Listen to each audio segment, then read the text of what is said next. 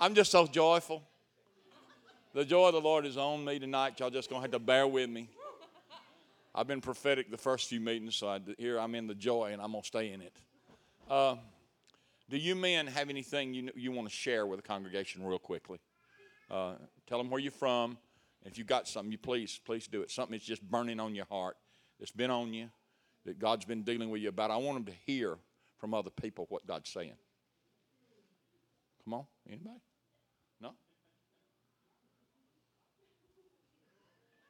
God, I'm sorry, God only talks at our church.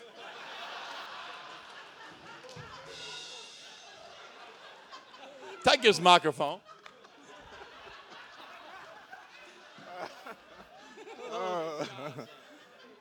I agree. The joy of the Lord is our strength. and I do have something that uh, been confirmed, and it's being confirmed as I speak. It's about God purpose. God purpose. This word been coming up and coming up and coming up, and revelation after revelation, and I know tonight He's to take it to another level.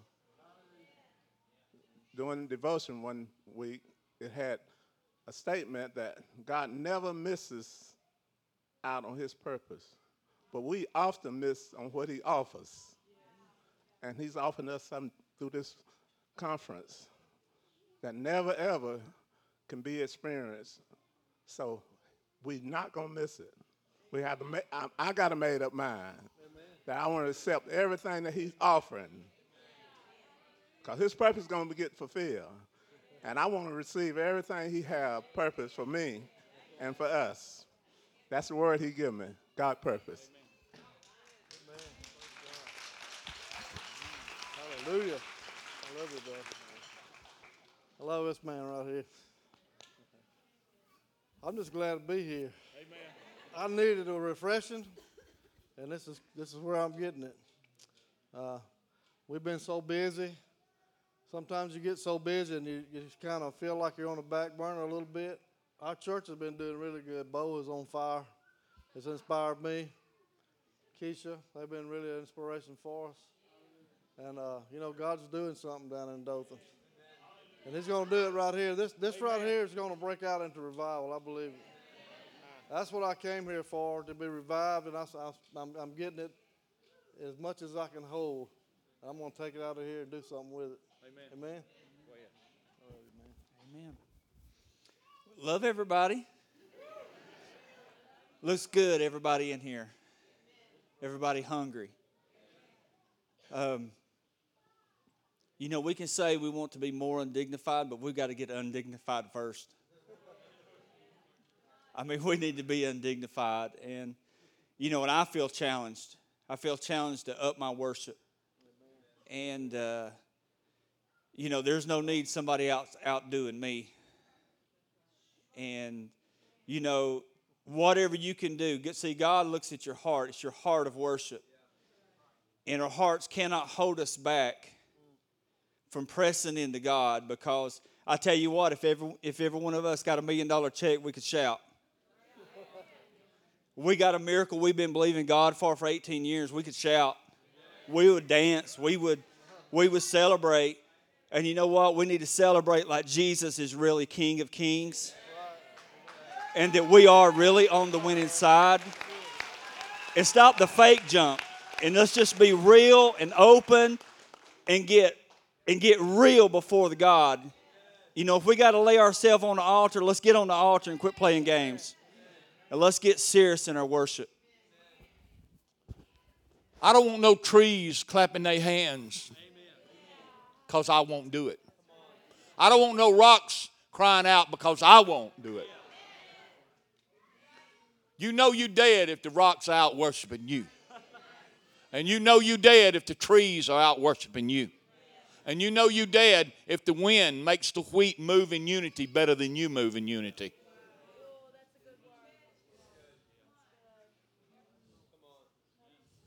We're either going to worship Him in spirit and truth and do what the Word says, are we dead? We're playing games. We, we're religious, is all we are. And God's pressing me, and He's messing with me.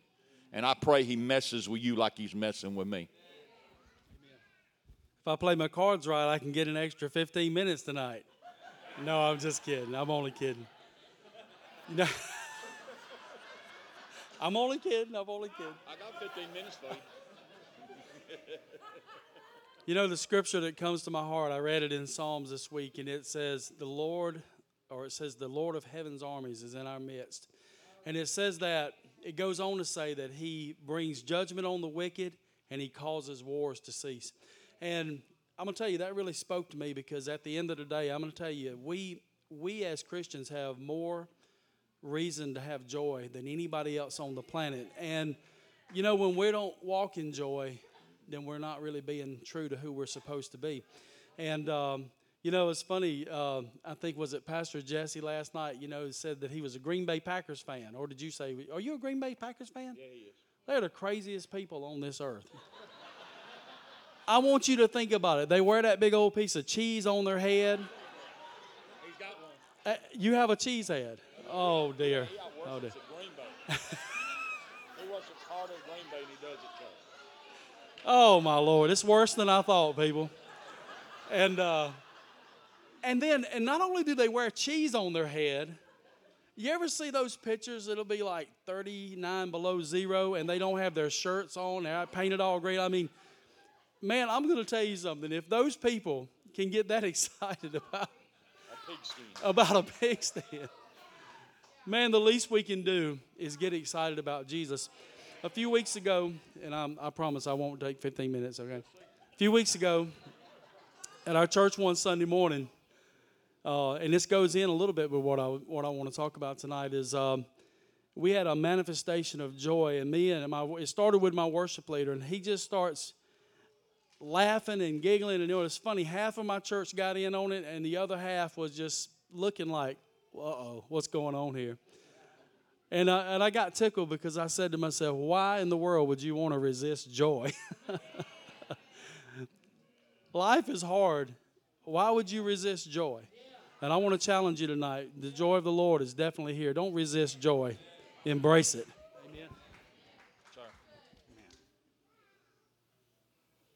Worship comes from the heart. He wants us to get back to the heart of worship. Too many have begun to worship him with their head. He doesn't want the head, it boxes him in. It tries to control him, it tries to direct him. Worship with the heart and surrender yourself to him with your heart. He gave you a new heart in order to transform the way that you think worship him with your whole heart. It makes no sense to us to put cheese on our head. Amen. Because they don't celebrate with their head. It makes no sense for them, for us, to take your shirt off at 39 degrees below zero. It makes no sense. But if you're a Green Bay fan, it has nothing to do with the natural. It has to do with where their heart belongs. We're coming back to the heart of worship. Give him your whole heart, and everything else will align. Don't put them in a box.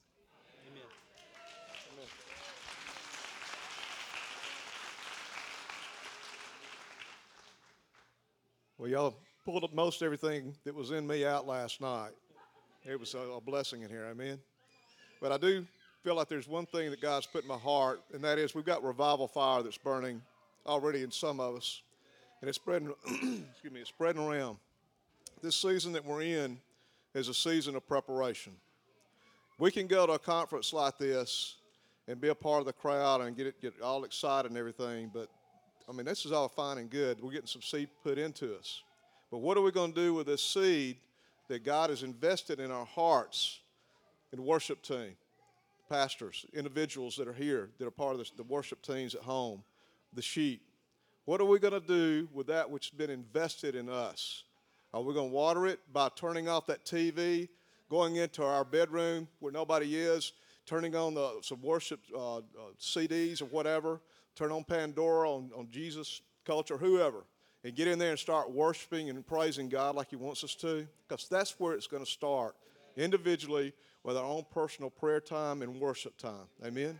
God is going to have some kindling to work with when that fire comes on us and, we, and begins to turn in us. And we in turn are going to be used in a mighty way in this, this uh, revival that's coming. It's consecration, it's worship, and it's intercession right now. We've got to master those three areas if we're going to make it as a remnant going into what's coming up. Amen. Y'all thank the senior pastors. Thank y'all. These are senior pastors from our fellowship of churches, the Hope Fellowship. Thank y'all. The Lord says it's time to teach and preach the word. For the Lord says, I have given open doors right now. And the Lord says, This is the time of favor. And the Lord says, These doors will not always be open, but now is the time of favor, says the Lord. And the Lord says to go and to speak the truth, the truth of God's word. Thank you, Lord. Father's been talking to me about being one one in the spirit, one in unity, one with Him. He says, Sanctify yourself in His truth. His word is truth. Just raise your hand.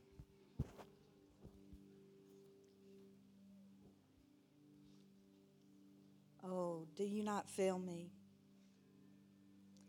Do you not feel my holy presence? I'm blowing over you. I am trying to turn that heart of stone into what I want it to be. Do you not feel my presence? It is the time to worship me. It is the time to release all the bitterness, the anger, the hatred. Do you not feel my spirit blowing over you? Are you so cold? But yet, I want to make you so hot. Hot for me. Release it. Release it.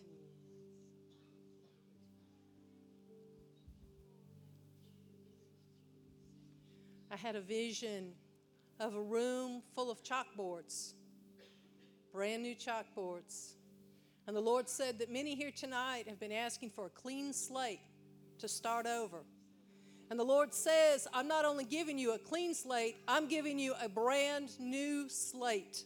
Because the words that I have for you are not going to be written on worn out chalkboards or worn down chalkboards. I'm giving you a brand new slate. The old men are going to run like young men. The young men are going to speak with the wisdom of the old. When you lay your heads down at night, you will not lay down weary heads. You will not lay down worn out heads. You will not lay down worried heads, says the Lord. When you lay your heads down at night, it will be like sleeping on a brand new pair of sheets, set of sheets, every night, says the Lord. The word I'm speaking is new. I'm doing a new thing in my people, says the Lord. Anybody else over here?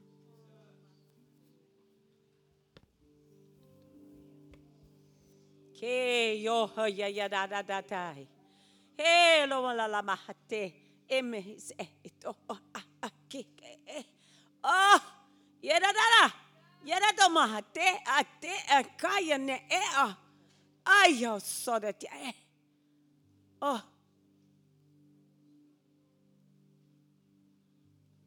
The Lord says, The Spirit of the Lord, the Spirit of the Lord is upon you. Receive it. The Spirit of the Lord is upon you. Receive it. Go forth. Salvation is coming to the house of God. No more death. No more slaughter, says the Lord. Redemption. Oh, yeah. Oh, ha.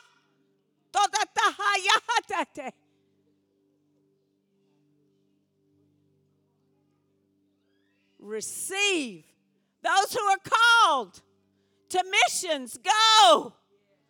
The Lord says, Go. It's time to go.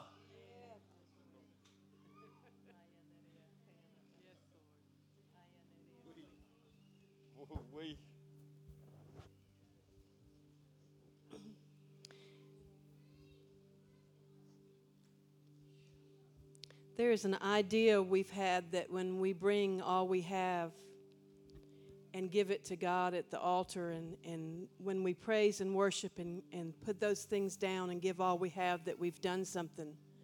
But it's not for Him that we do it, it's for us. Because then when you're empty, He can fill you with what He wants you to have.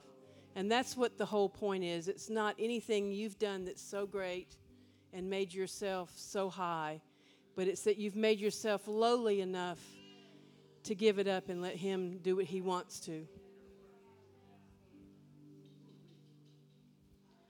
If you're saying, but you don't know what I've done or you don't know who I've been, I'm not worthy to walk that walk. You need to know that is a lie from the pit of hell. It is, it is actually pride because you're making something be about you that has nothing to do with you at all. God is worthy. The Lord is honorable. He, it is, it is hi- Him we worship. And it has nothing to do with who you are because He will fill any vessel. I have um this first time this ever happened to me.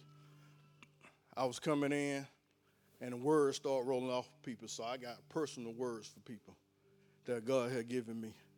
And um, Vicky, will your husband stand up? I don't know your name, but the father said, Keep fighting, son. He said, The devil had you, but now he got you. He is your protection. He's not going to let anything happen to you. He got angels around you protecting you, war angels. So keep fighting, son. Amen. Um, Laura. Laurel Prue, where you at? Lauren Prue, where you at? I'm trying to get you. This is my first time doing this, so I'm a little nervous. This never happened to me before.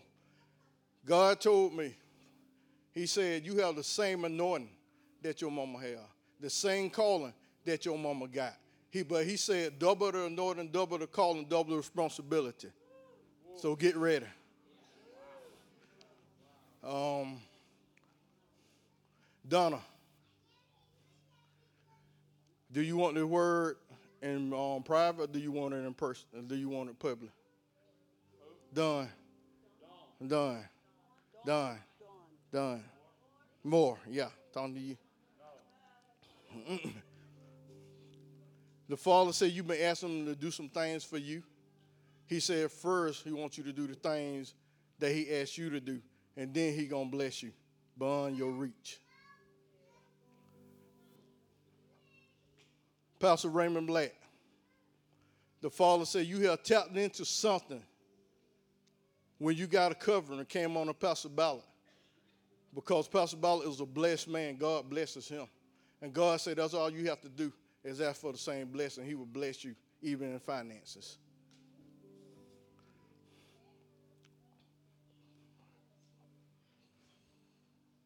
Lacey. Where you at, Lacey? Um, yeah. The Father said you have touched his heart, and he's finna get ready to heal you. No more sickness. You will be healed. Cause you, cause you have been faithful, and you ain't never, and you ain't never said, God, you won't heal me. You have believed, and that will touch the heart of God. And the last words I got is for the um, senior minister besides Pastor Bala. For the senior minister who was standing up here, the father say, the marching orders are coming. So get ready. Put on your marching boots. Because when he send the order in, don't be surprised if he wake you up 3 o'clock in the morning to go to the hospital and pray for somebody. He said, because Pastor Bala already, already flows in this. So y'all tapping into something. That's great.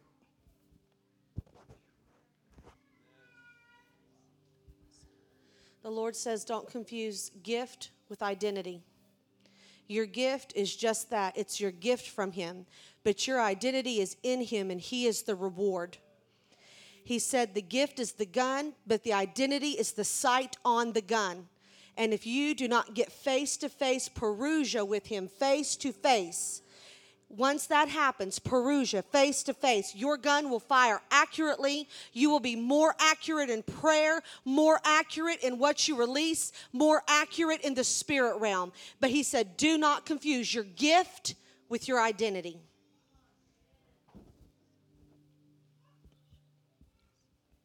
An awesome presence of God's Spirit here tonight.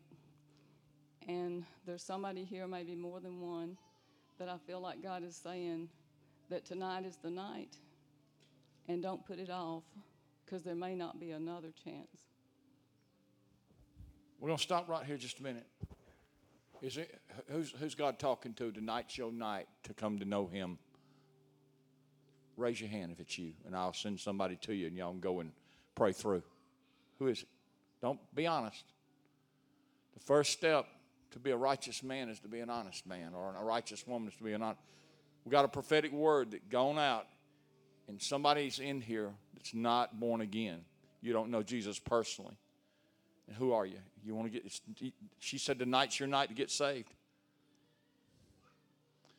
When this service is over, you find somebody, and you get to them because tonight the call is on you. Oh, taste and see that the Lord is good. The Lord says He's given us a taste tonight. You can feel His presence in this place, strong. And He says, Draw near to me, and I will draw near to you. This is not, He's given us a taste. If we draw near to Him in our homes, in our secret place, you can feel this presence. This is not just something that you can feel when you come together with a whole bunch of people. God is everywhere you go. If you draw near to Him, He will draw near to us.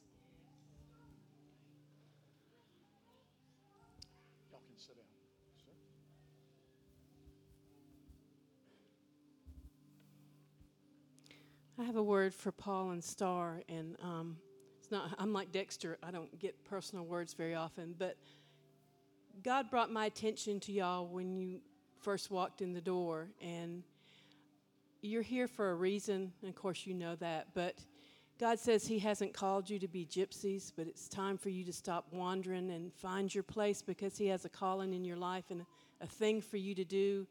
And you're going to need that authority over you to keep you straight from going left or right when you're not really sure what you should do.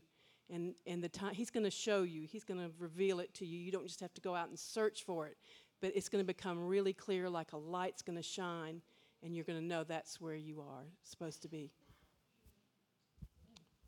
Amen.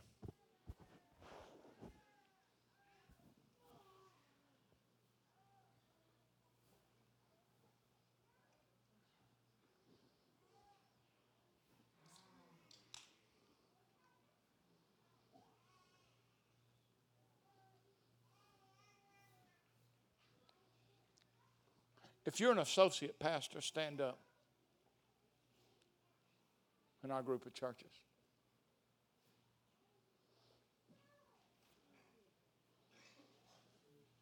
The Lord says it's time for you to put on the garment of an armor bearer again. It's time for you to be raised up. And He wants to raise you up through the armor bearer system. It's time for you to place that back on yourself.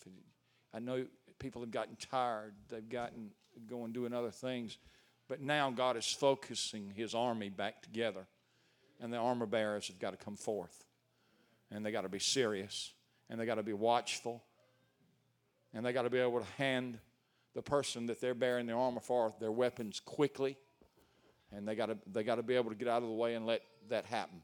So God God says, put your armor back on. Put, put, get ready to be the armor bearer again. Put, let's take on that authority again as part of who you are in the body of Christ. Thank you. Y'all can sit down.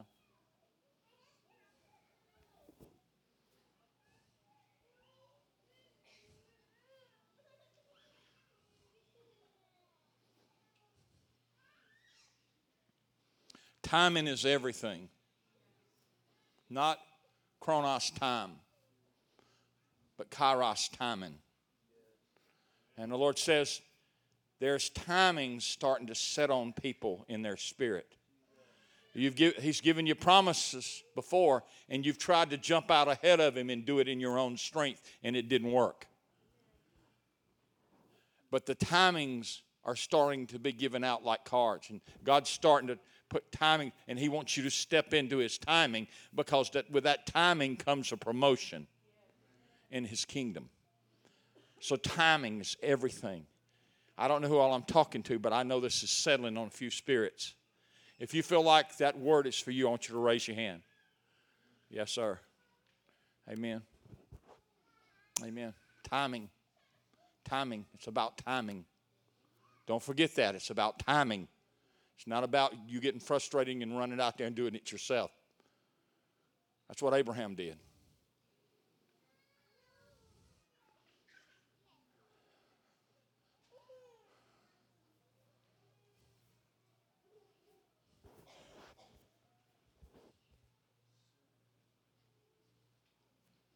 I heard the thunder of boots in order, in columns, marching out to engage the enemy. And when I saw it, there were no empty gates, there were no empty places. Everybody in the body was together. And when they were marching out, you knew they was going to kick tail. You knew they was going to win the battles that they were engaging. We're coming to a place where you're going to have to choose to be in unity with the body of Christ. You're going to have to get in rank and not step out of rank to win this battle that we're in. But this battle can be engaged and it can be won. It can be won if we're in unity. But you got to believe it and you got to take your place.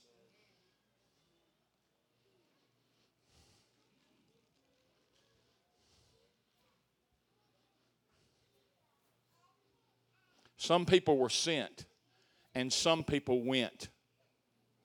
If you went, you're a covenant breaker. If you're sent, you're in order and you have covering and you have the blessings of God on you.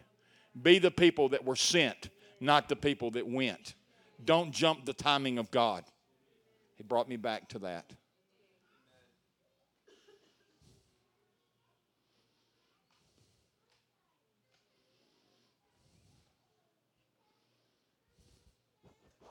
This is not all you are.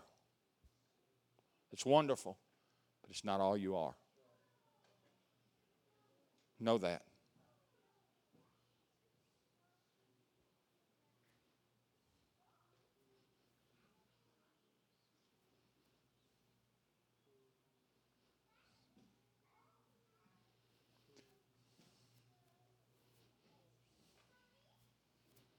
There's going to be a pregnancy among these people, a new pregnancy. And it's going to be a child of promise. It's going to change the very bloodline that y'all struggled with. It's going to stop the iniquities in the family line. It's going to be the one that stands up. It's going to be a third generationer that's going to be a radical. I don't know which church it's in. I just know that somebody's going to get pregnant. It's going to be it's going to be one that is a child. It's going to be somebody that, that shakes the nations. Hallelujah.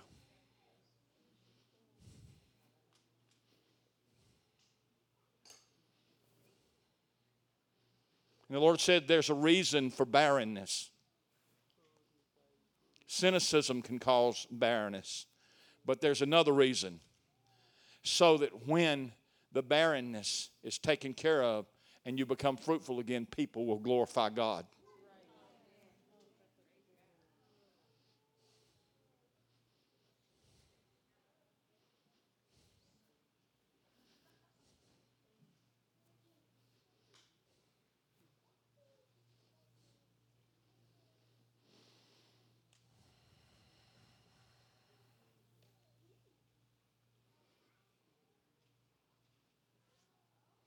I believe Hawaii can break out in revival. And don't believe fire can't burn over the ocean and come all the way to the west coast. You could be the savior of the west part of the United States.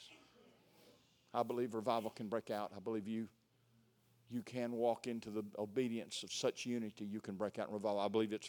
I believe revival is available to the church in a way. I ain't talking about a call man set of meetings either. I'm talking about a supreme led obedience of God's people.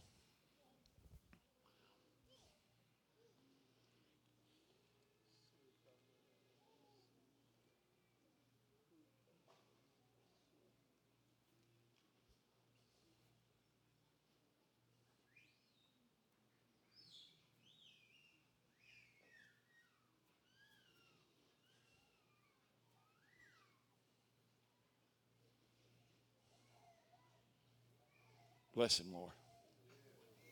Bless him. He's blessed me so much in my life.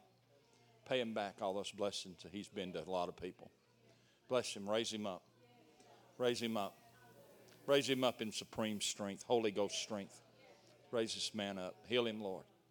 Heal him supernaturally. Grow him a new pancreas, Lord. Brand new one. Oh, Kishahama Heseki Hando.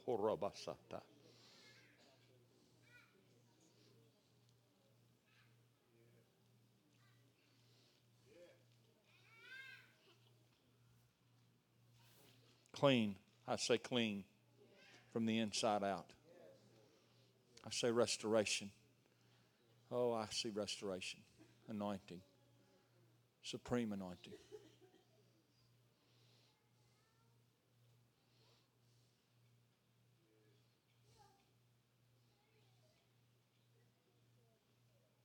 God's sending you an armor bearer, not a flatterer, an armor bearer. They're two different things.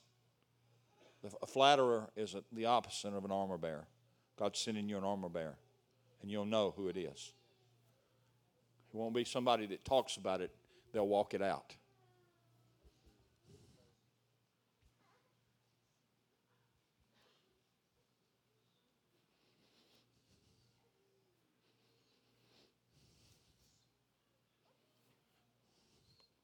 I truly believe this fellowship's supposed to start a church in Newnan, Georgia.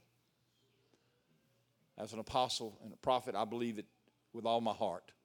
I prayed over it for my Lord, I don't know how many years. And the Lord hadn't let me go myself. But I believe God's raising up somebody that's consecrated themselves, that's, that's been that armor bearer. Then God's raising up that person to go to Newnan, Georgia, and to sit in the gates of South Atlanta and save that city from certain destruction. I believe that with my heart. And I want y'all to agree, me, agree with me in prayer because I've been standing in the gap for Atlanta for, for years and years and years. It's been the devil's will to tear that city all to pieces. And I've been, I, have been, I'm one of the ones that's been standing in the gap. Uh, I go through there and have to pull off. Uh, but I believe it's happening. I believe God's bringing that person for us to go to Newnan, Georgia. I believe it. I've got my faith out there for it. To sit in the gates as an elder in the city of South Atlanta, Georgia.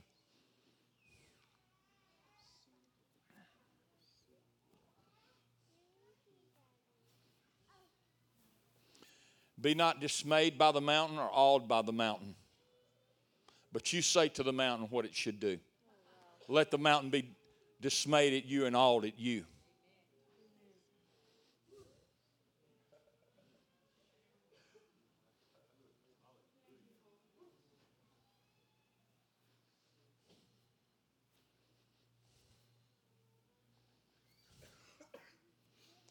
Think I'm done. We have two speakers tonight. The ideally of love with all my heart. We had two last night. And they brought the word, and it was the first night of our praise and worship conference, and they talked about seven words that God wrote down in His holy book, His Bible, that He expects of spirit filled Christians to perceive and to participate with to have an intimate time with Him in praise and worship. And they expounded upon them seven words last night. And I, I see that some of y'all believed it. Amen. It was a lot more lively tonight. Wow. The Word of God doesn't come back void, does it? It shows it, it come out right. It was good. We have two career lead worshipers in the house with us. Pastor James Broxson is a senior pastor of one of our churches in, near Savannah, Georgia. A great man of God. His wife's a great woman. They have a great child in Stephanie. We're lifelong friends. I mean, just I've loved them ever since I've known them. But Pastor James, his beginnings were as an elder in his church, associate pastor, an armor bearer, if you will, and he was an elite praise and worship leader in Nashville, Tennessee. And he knows how to raise up a worship team who's faithful in the midst of gypsies and unfaithful people. He's a man that knows how to do it. Anita Frady is an elite praise and worship leader, as you see. But she knows how to stay connected to God, even though she's so gifted, she wouldn't have to. She could fake it and y'all'd still believe it. She's so gifted. But she's connected to God. She don't depend on her gifts. She depends on her active relationship every day with God. And that's why they're teaching tonight. I know that about them. They both have an active relationship with God. And their gifts is not what drive them. It's their relationship and their intimacy with the King of Kings and the Lord of Lords. Now, who's going to talk? Who's going to speak first? Pastor James, come on up. Y'all give Pastor James Broxton a hand.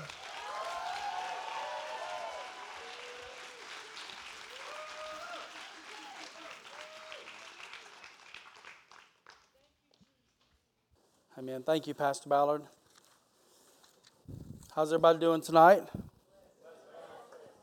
Boy, y'all look like a blessed bunch of people. I tell you, God's really good. Like you can just feel the presence of God in here tonight, and it is, it is truly an honor to be here to be able to speak to you tonight. And um, you know, I wanted uh, when Pastor Ballard first talked to me talked to me about uh, speaking tonight, and uh, he wanted a certain perspective. You know, the perspective of a of a, someone who, I guess, if you're if you're a worship leader, you're somebody who has devoted your life to worship. And uh, that's supposed to mean something, doesn't it? Amen. And um, I led worship for 15, 15 years in Nashville, um, a couple of years in Milledgeville before I went to Nashville. Um, when I first went to Savannah, Georgia, I didn't have anybody, so I started out being the, person, the worship leader of my church there too. And I've learned a lot about worship, and I'm really blessed now because um, I've got a young guy.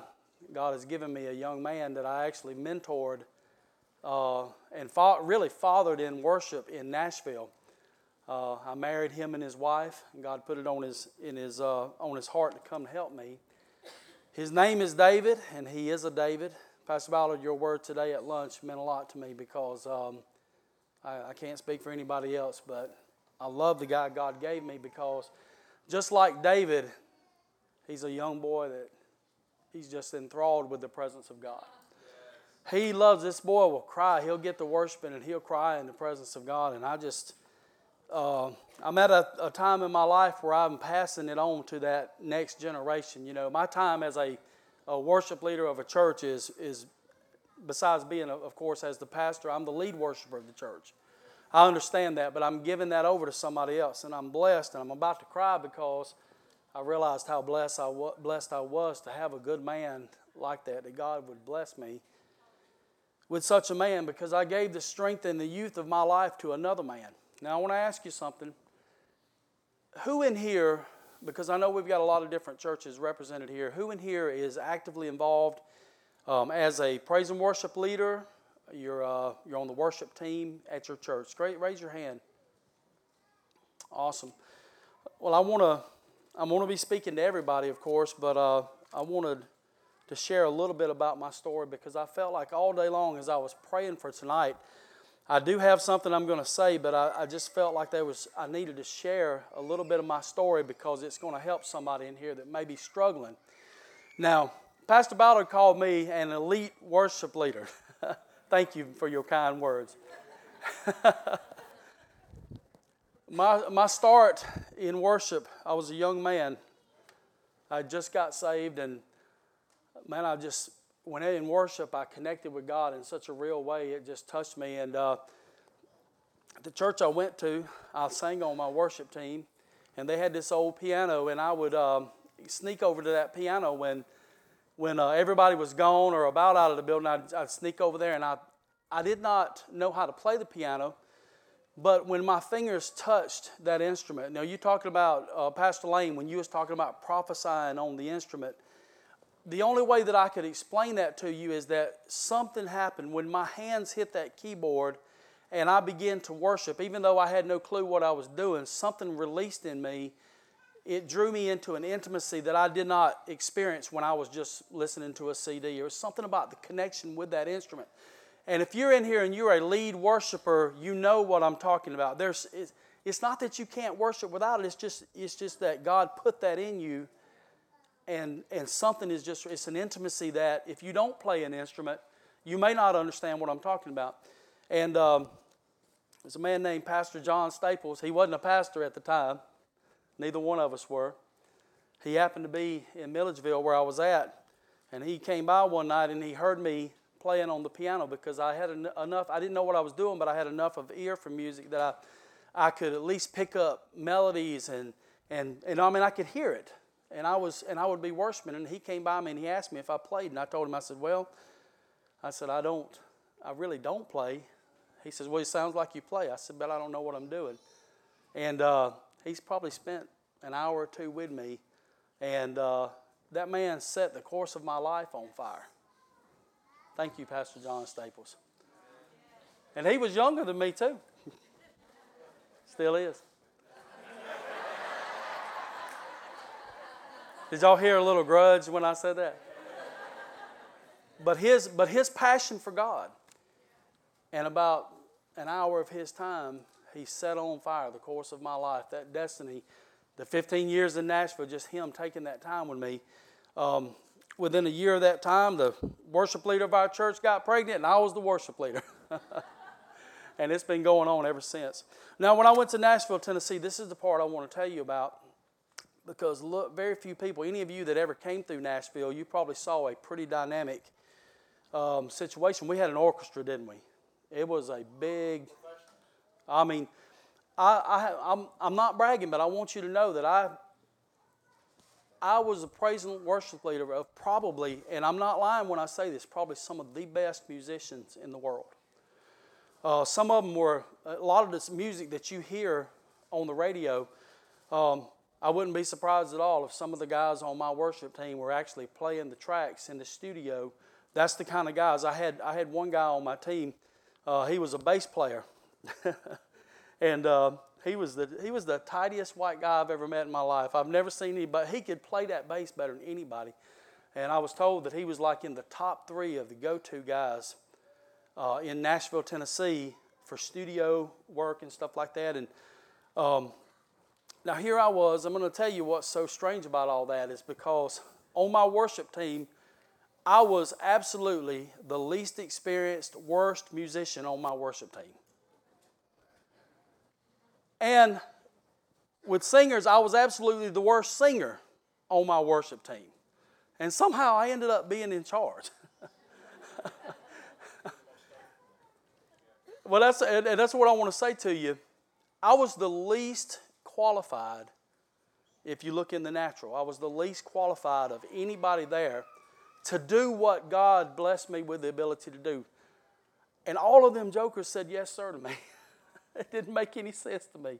And, and, and you know what? What was great about it is because the reason I was the guy that was there was because I was the one. Because when I got started in music, it had nothing to do with my ego. It had nothing to do with my dream to be discovered. I went to Nashville, but I promise you, I didn't go there to be discovered. Uh, Pastor Ballard thinks I went there to become Jay Brixton, but, uh, you know, maybe for a time I, I entertained that thought. But, uh, but I went to Nashville to be a servant to my church. And God put this on me. And I tell you what, in that 15 years, I'm going to tell you, I'm saying this for a reason, was that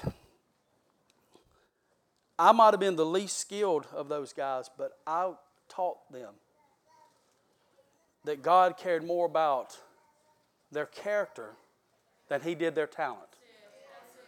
And during that time, I taught them the difference between entertainment and worship. And you need to know that there is a big, I'm going to talk about that a little bit more in a minute, but worship and entertainment are not the same thing. I taught them about participatory worship. I know it freaked them out the first time I took off dancing across the stage. One night I was dancing so hard, Pastor Ballard, the, I had one of those headphone sets and it came loose and I was dancing and the thing come up and the metal thing cut my lip and I started bleeding right there in the middle of the service.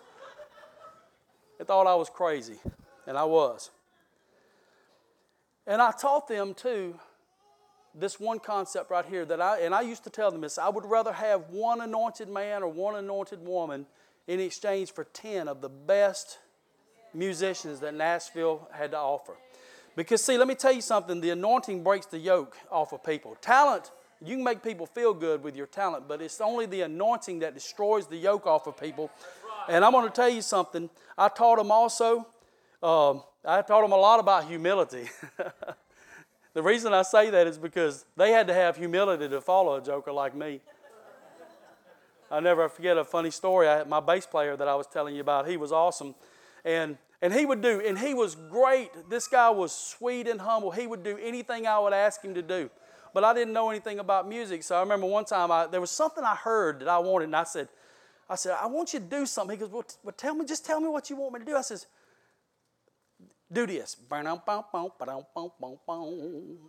And he goes, Oh, you want me to go? I said, Yeah, yeah, yeah, do that, do that.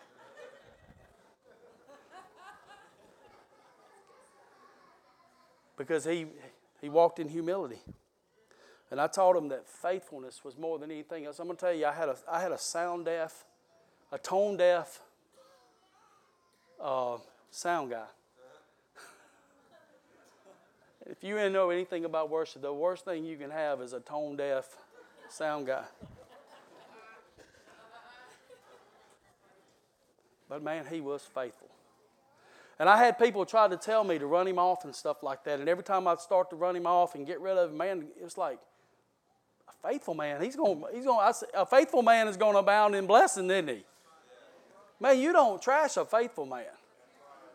And when all them other jokers was out making money, this guy was there every time. Let me tell you, all your ability don't mean nothing if you're not available. And I taught them about holiness. And that sound, that that guy, I didn't give up on him. He got better and better and better and better because I, I just could not find it in my heart to fire a faithful man. He was a good guy, but he was tone deaf. It was horrible. Every now and then I'd have to bring somebody in there to fix what he messed up, and I'd tell him, "Don't touch them knobs right there now. You know, just leave them alone." And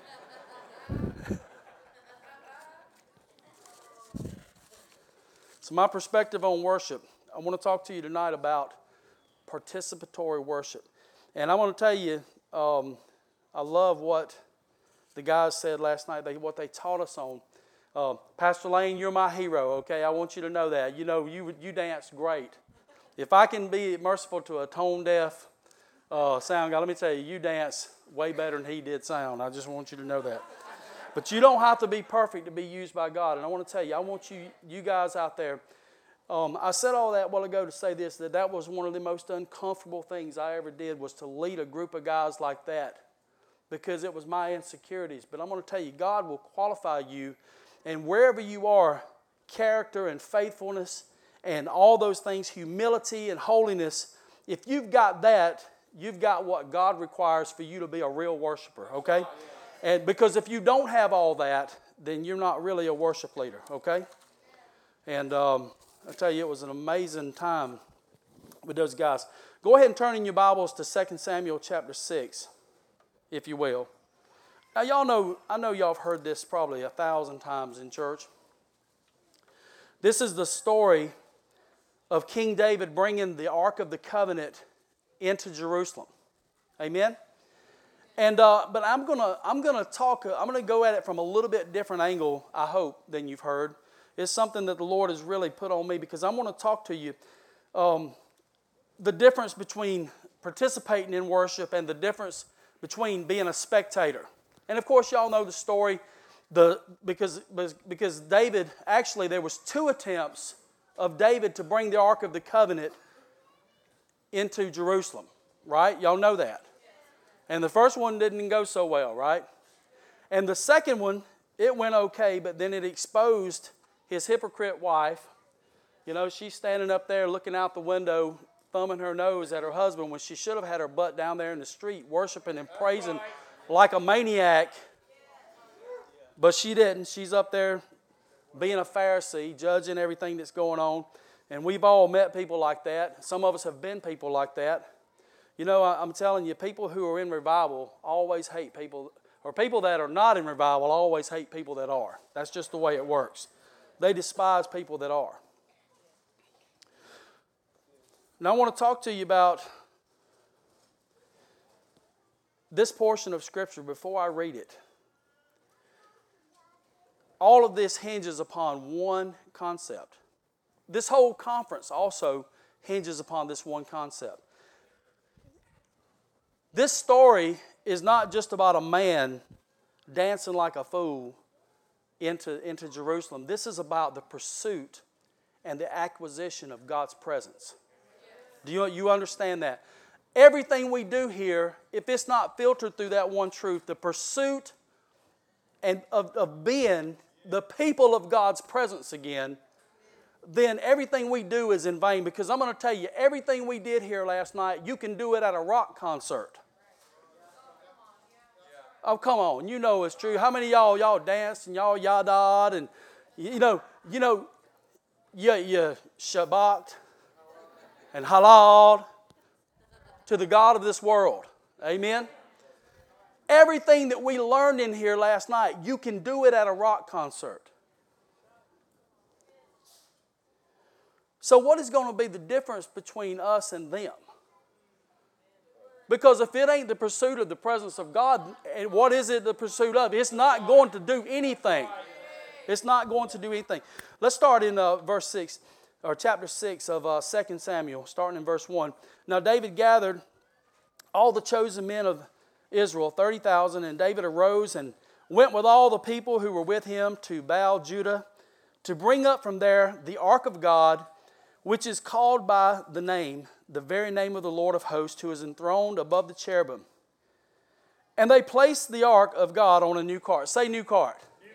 Because this is the this is the ark of God, and only a fine new cart will do, right? Only the best. I bet you that thing had tilt, cruise control, and all this. Stuff. I'm telling you, only the finest, only the finest new cart for the King of Kings and the, and the Lord of Lords here. Amen. And.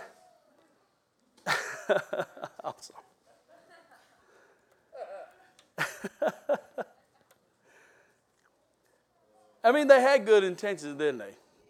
Okay.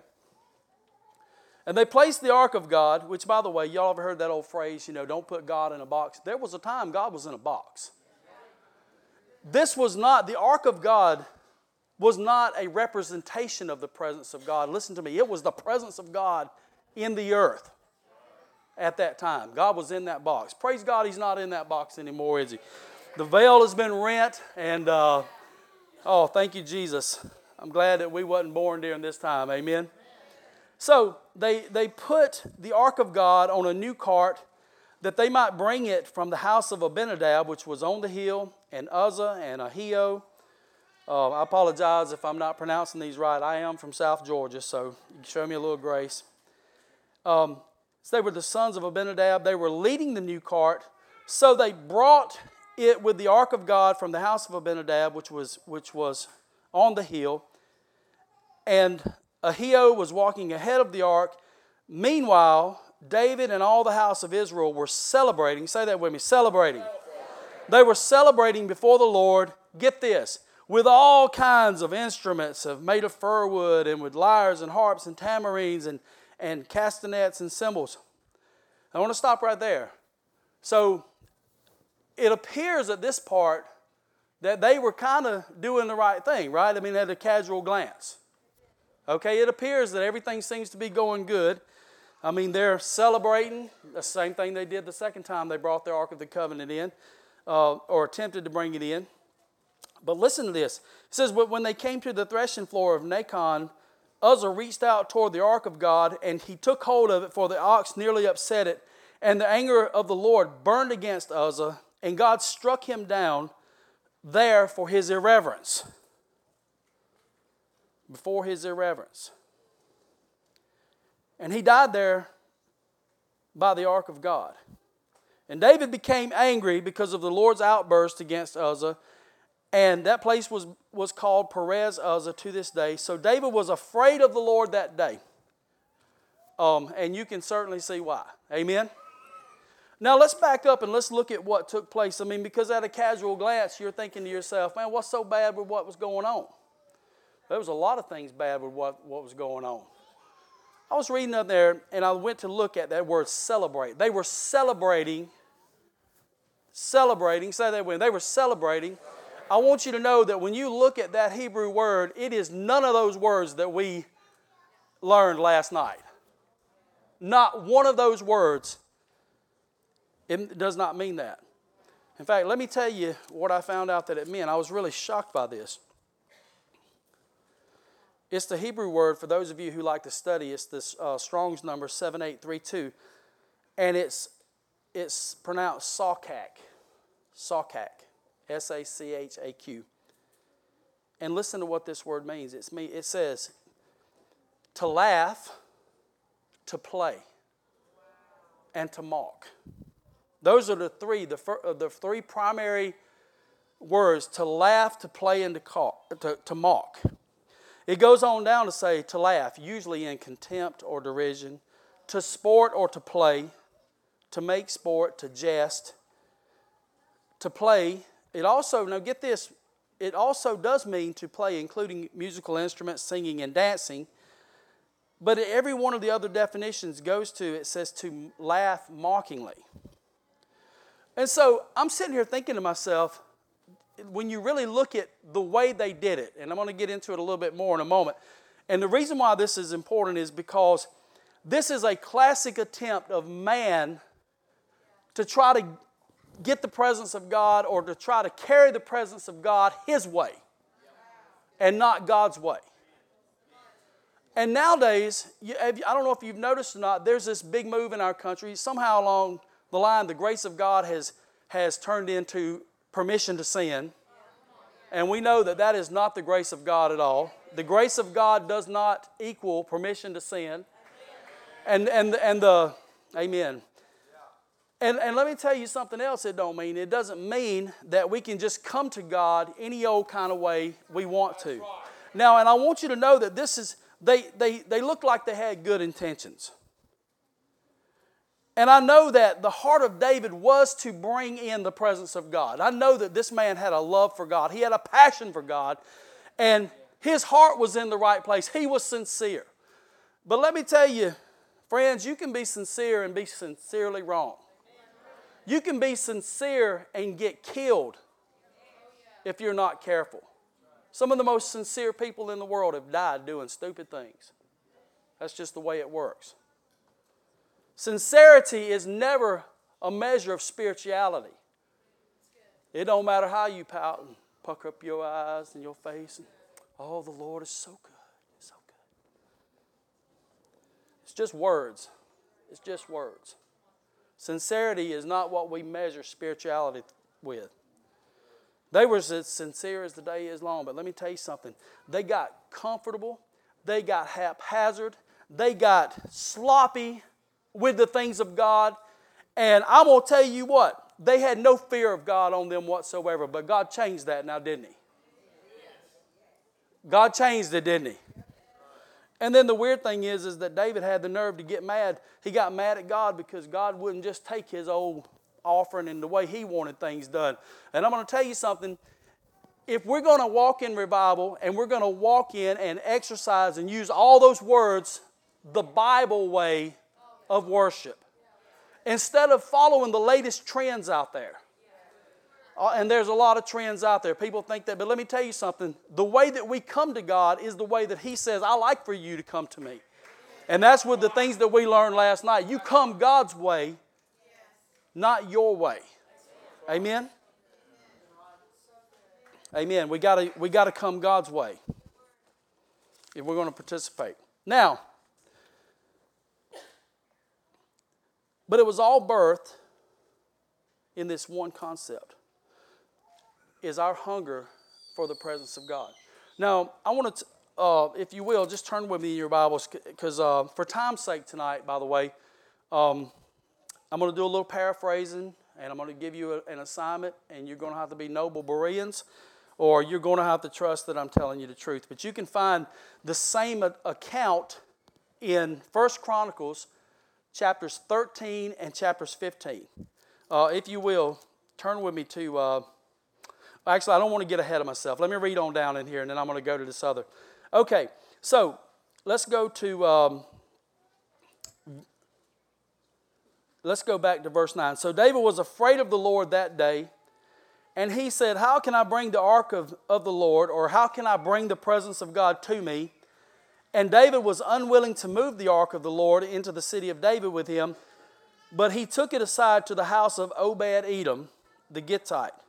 And thus the ark of the Lord remained in the house of Obed Edom for three months, and the Lord blessed Obed Edom and his household. Say that with me. The Lord blessed, Obed Edom and his household. Now, for three months, David watched as the house of Obed Edom was blessed. There was no infertility. There was no, uh, the crops didn't fail. And man, I'm telling you, where the presence of the God, where God is, there's going to be blessing. And I'm going to tell you, man, every Jewish person and every person who is grafted in knows one thing. We love the blessing of God, don't we? How many y'all love the blessing of God? You want the blessing of God on your life? The barakah, the one, the, the blessing that makes rich, but it adds no sorrow to it. That was just too much.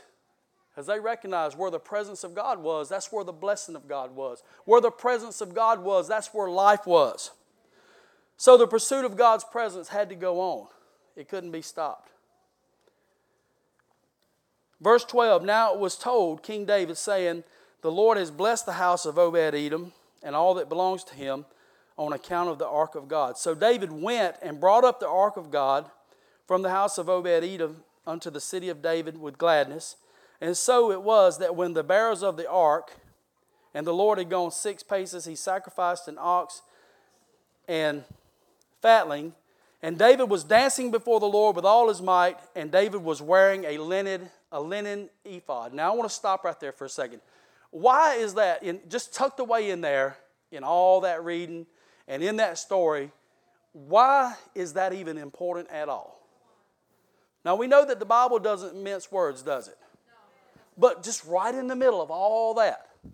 I mean, it'd be like somebody writing a story up here and saying, Pastor James was standing up there with a pair of blue jean pants on and a black shirt. Why would anybody even care about what I'm dressed as long as I'm decent and, and clean, right? Why would that even be something that would even matter? When I read that, the, the words jumped off this page to me. Here David is, Pastor Richard, he's, he's, he's doing it differently this way, by the way, this time. In fact, I want, like I said, I told you I'm going to paraphrase for time's sake. This, the account of this story, you can read it in First Chronicles uh, chapter 13 and chapter 15. In chapter 15, in that three month period when David was waiting, it said, David went to the priest and to the Levites, and he researched the proper way to bring the ark into the city. Instead of his attempt to do it his way, he went to the priesthood and he went and he sought out the wisdom of God and he found out that the Lord, for some reason, he don't like to ride on a brand spanking new cart being pulled by an ox. He just don't like that. The Levites with poles through there carried the ark of God in a prescribed way, and that's the way God said, that's the way I want it done.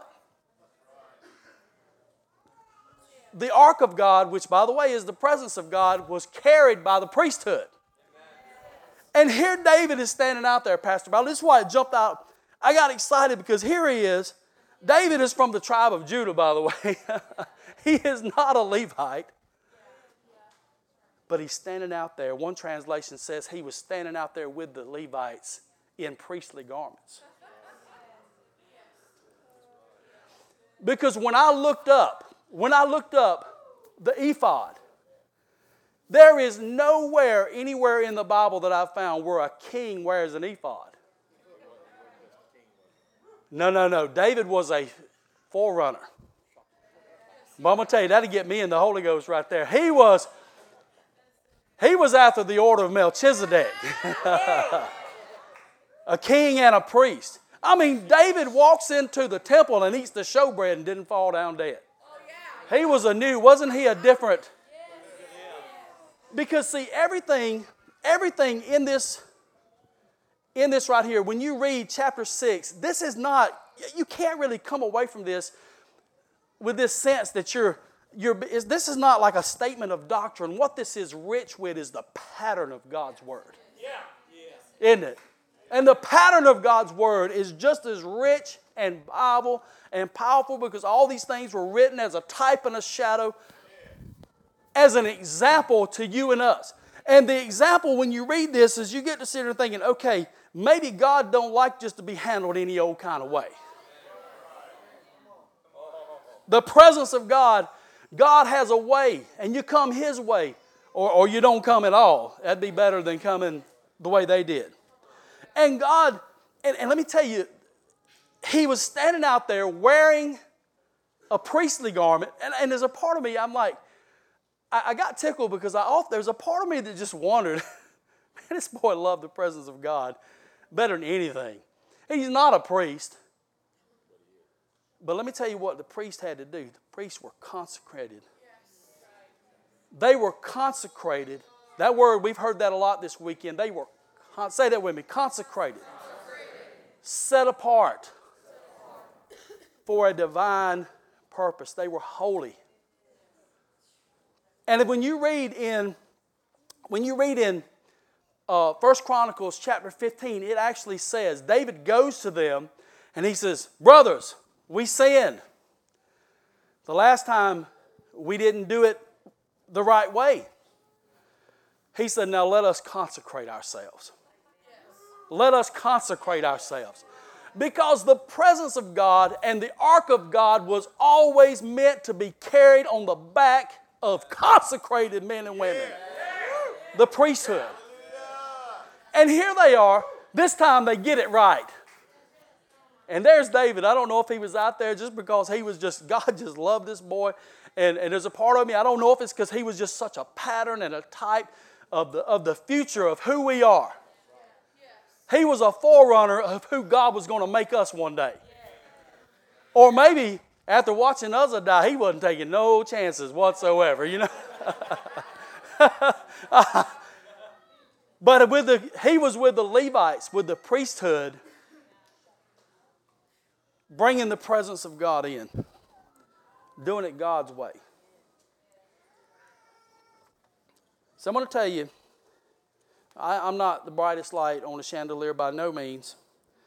I'm a simple man, and God really has to speak to me simply.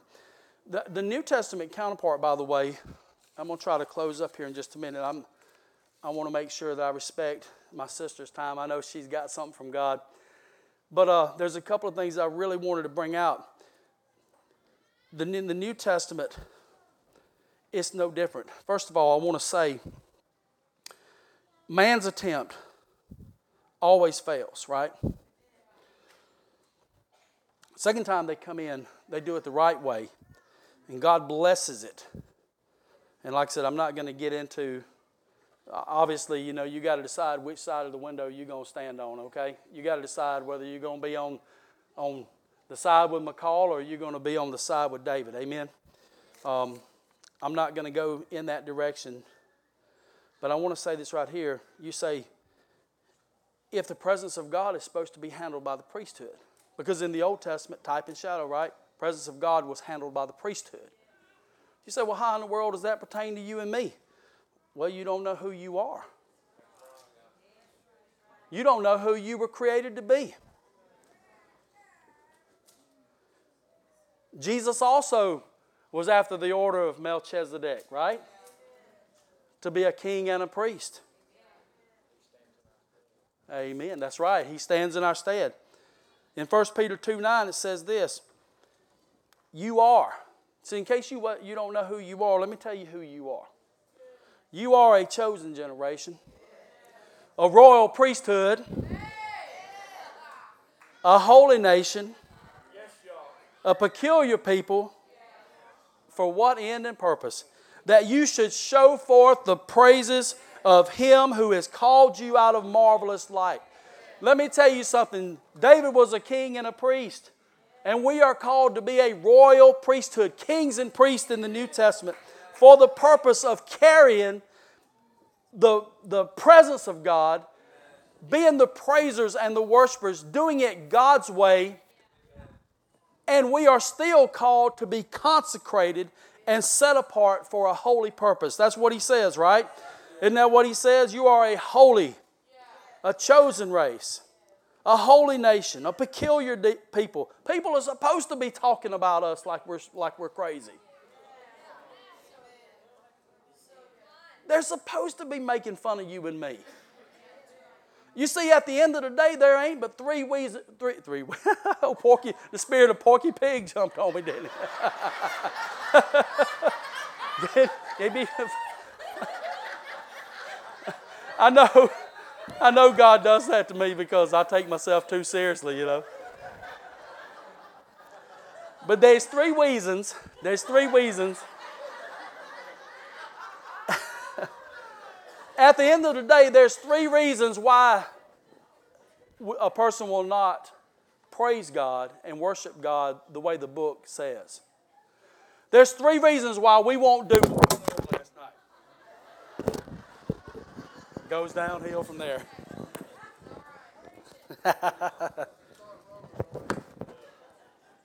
we just got to let it roll away, my brother.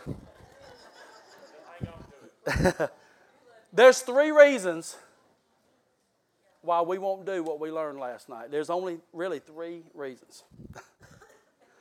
Number one, you ain't saved.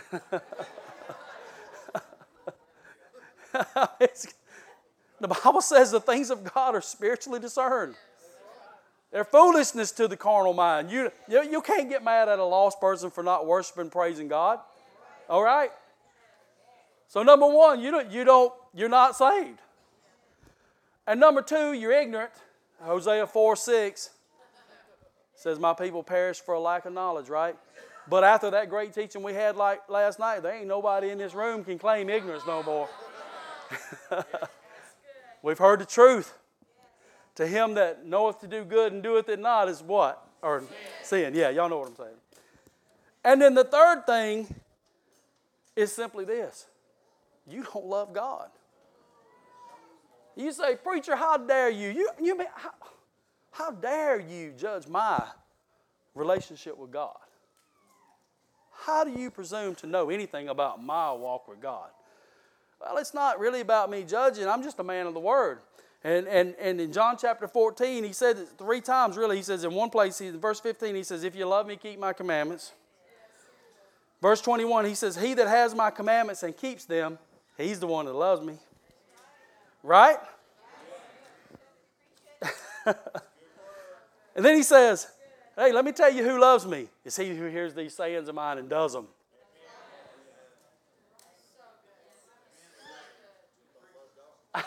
what else? You, you're lukewarm. You're standing in the window with Michal, looking out the window. You're mad at people that love Jesus because you don't.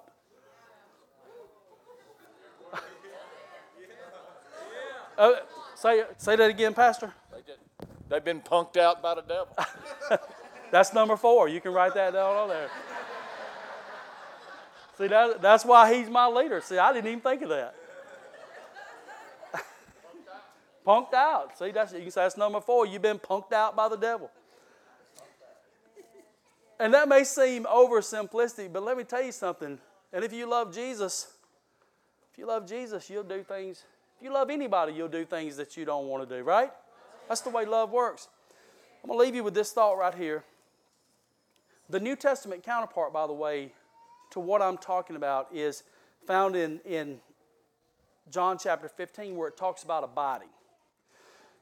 You know, in Bible college, you know, they teach you how to study the Bible, you know, how to really, you know, the difference between exegesis and eisegesis. And I know y'all have heard that stuff, right?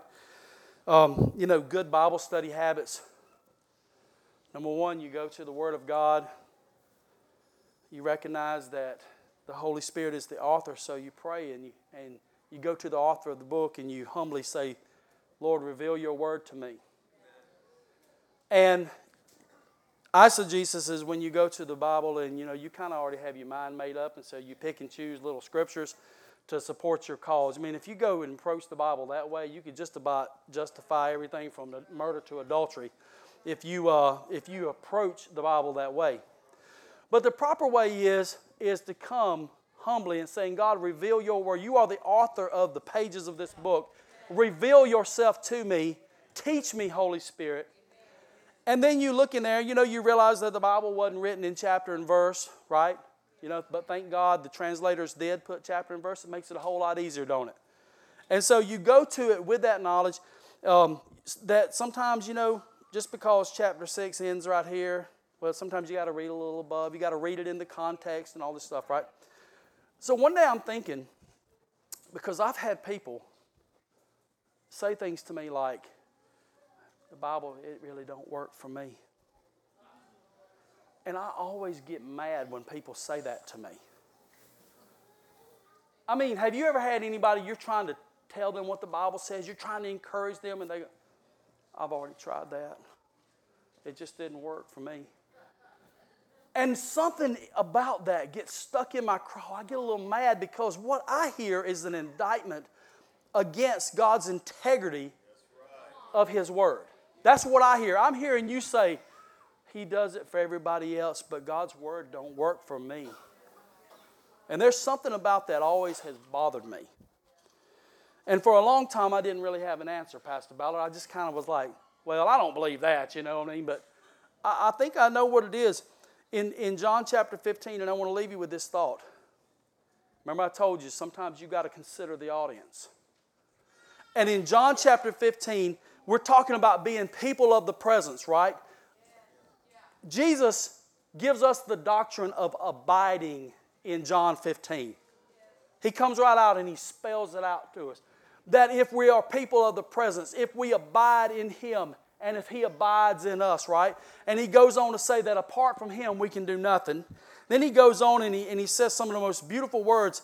He, he says, Listen, if you abide in me and my words abide in you, and you ask whatever you wish, and it'll be done for you, because my Father is glorified by this, that you bear much fruit. When Michal rejected her husband, the Bible says she was barren. Another word for barren is unfruitful. And there's a lot of Christians who walk around and they are unfruitful. They are walking in barrenness. Why? Because I believe because they don't do what the Bible says, number one. But if you look at the audience here, who was Jesus talking to when he penned these words in John chapter 15? He was not talking to the world, he was not talking to backsliders, he was not talking to lukewarm people, he was talking to his inner circle. The men and the women of God who had laid down everything to follow him. They gave everything to follow him. They were men who walked close into the, they walked with him. You can't get any more close to the presence of God than walking with him. They were men of his presence. And here they are. Jesus is talking to these kind of men. Men that had heard him preach about taking up the cross and following him. And they did too. You know, most of them died. They were martyrs. They literally, Peter, it says that Peter was hung up on a cross upside down because he said he wasn't worthy to die like Jesus did. And then Paul was beheaded for the gospel's sake. Many of them were killed I mean, can you imagine now? You picture the modern day apostles with their sunglasses, their $10,000 suits, and their entourage and their bodyguards. And you put them upside the likes of Paul and Peter and all those guys. Man, we've come a long way, baby. We've come a long way. But I'm going to submit to you, it was the wrong way. It was the wrong way. And the audience here, let me tell you something. We have got to get back. And I, am going to tell you, I, I, I say these words to you with fear and trembling because I am a man that needs to get closer to the presence of God.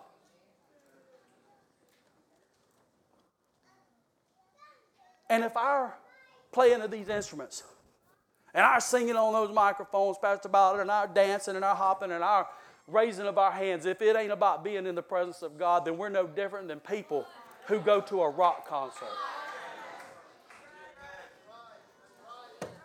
Amen. Sister, come on down. Praise you, God.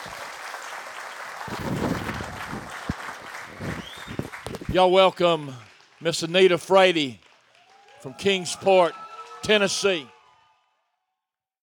I have never met uh, Pastor James Broxton until last night. We got to talking, and I mean to tell you, I thought, I think we, God like paralleled our lives, and we have the same story. I used to go and uh, clean the church with my aunt. And sometimes I'd go late at night and she didn't go, and um, I couldn't play an instrument, I couldn't anything. And God rescued me. Uh, there's a difference between being saved and being rescued, in my opinion. Um, and because there's children in the room, I'm not going to say anything, but I'm going to say this. I came out of one of those situations that you read in the paper and you say, I can't imagine that could even happen to a child, or that couldn't, you know, that kind of thing. And I was adopted when I was eight years old. And I remember, and I say this because of identity. When I was adopted when I was eight years old, the kids at school used to make fun of me and tell me, Nobody wanted you. And I went home one day and I was crying. I told my dad, I said, They say nobody wanted me. And my dad said, Come here for a minute. And he said, do you want to know something? I said, What? He said, You're right. He said, Here's the difference you were chosen. They got stuck with the kids they had. I got to choose you.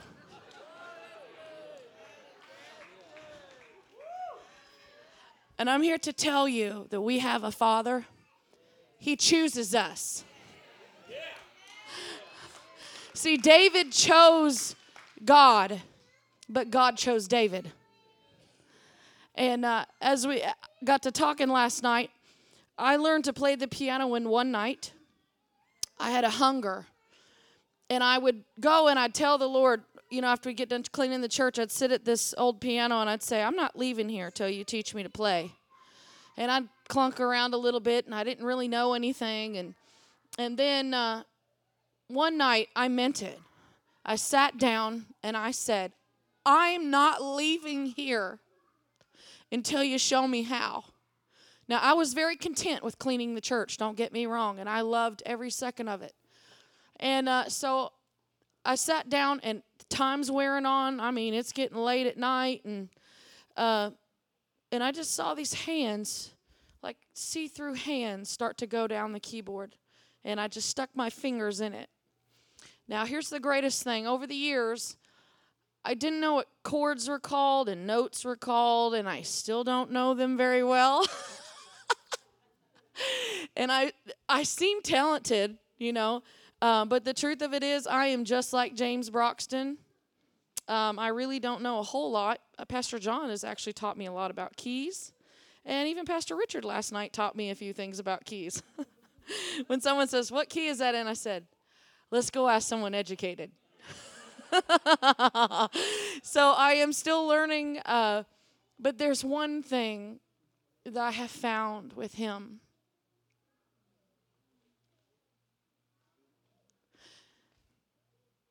The love of God, the heart of God is for his children. And he doesn't want you to be a human doing. He wants you to be a human being.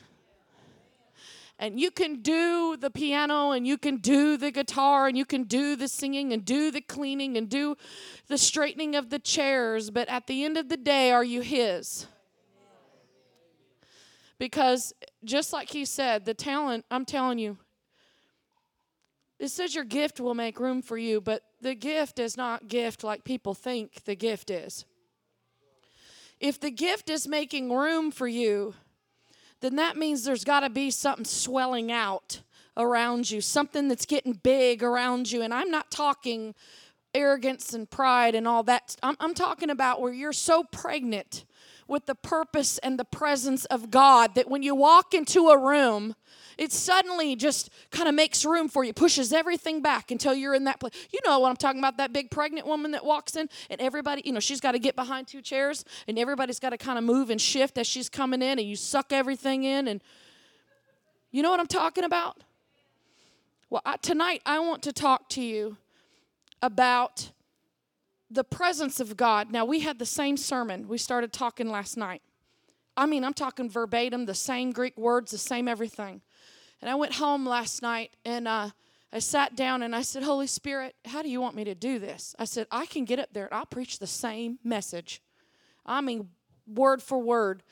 And uh, the Lord said, Why don't you pick up where he left off?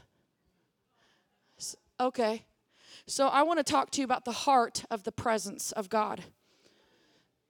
Because there was due order. You know, the Bible says over in uh, First Chronicles, in uh, First Chronicles, let's say, chapter 15 and verse 13. And when they're talking about bringing in the ark of God, and he says, For because ye did it not at the first, the Lord our God made a breach upon us, for that we sought him not after the due order. There is a due order with the presence of God. Okay, it's very important to God how you treat his presence. God meant for the presence to rest on worshipers, he meant for it to rest on the royal priesthood. See, it, when I read this story, the ark itself, this man made cart thing that they'd made to put the ark on, it would be like you thinking for one minute as you walked in with your entourage that the presence of God was on your ministry.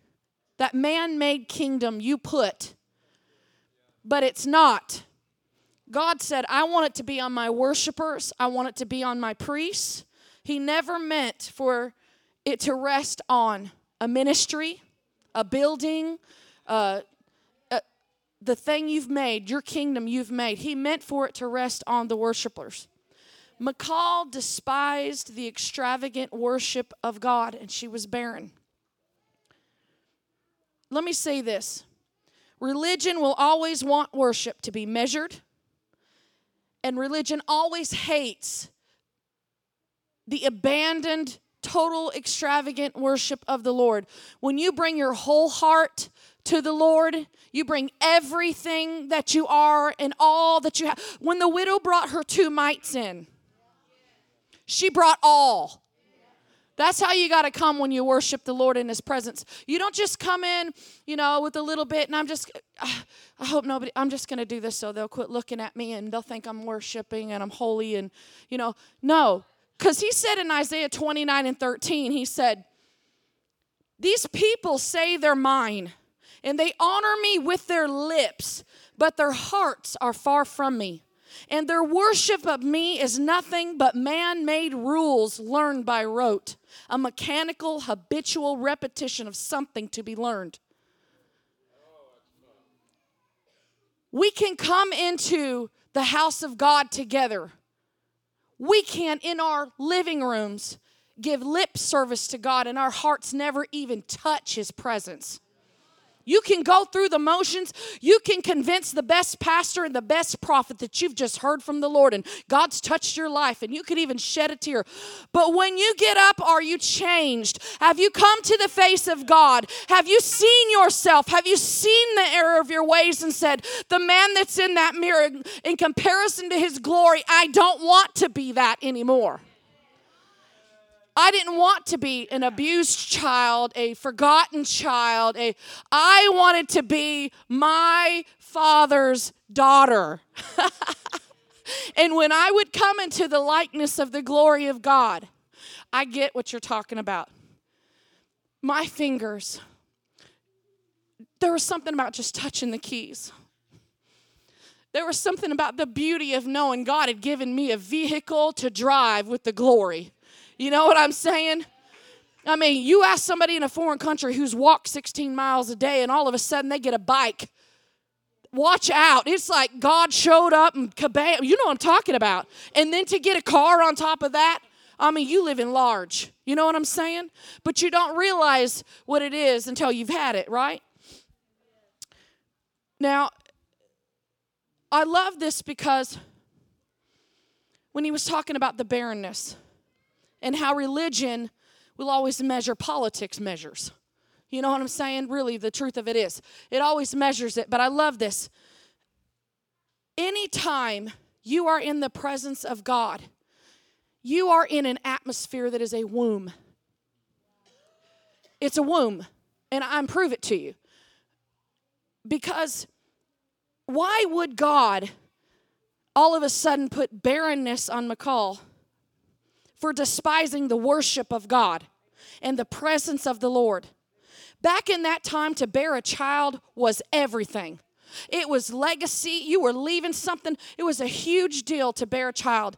And God, it says from that moment forward that she was became barren. That meant she never got to create or produce anything with the king. Never. Her and David, come on, put that in a spiritual parallel. If you are barren, you don't get to create anything with God. When you step into the presence of God, you can't come at this thing like some religious hoopla. You can't go through all the motions. You can't have your lips doing the service and your heart so far from Him, and you've got the great mechanics, but nothing ever happened. The presence of God is a birthing place with the Lord. Intimacy creates planted seeds that birth in the Spirit. The word presence in the Old Testament means parousia the face to face with God. Moses said he didn't want to go into the, the promised land if God wasn't going. God said, I'll send my angel. He says, He says, I'm gonna send my angel. I'm just so tore up about the people and how they act. I'm sending an angel. And Moses said, If you're not going, then I don't want to go. I'll stay right here in bondage. I don't want to go where everything's flowing with milk and honey and all that, you know, kind of thing. I'll stay right here. You know, I don't want to just have the blessings, I want to have you. The Word of God says, Sing, O barren woman.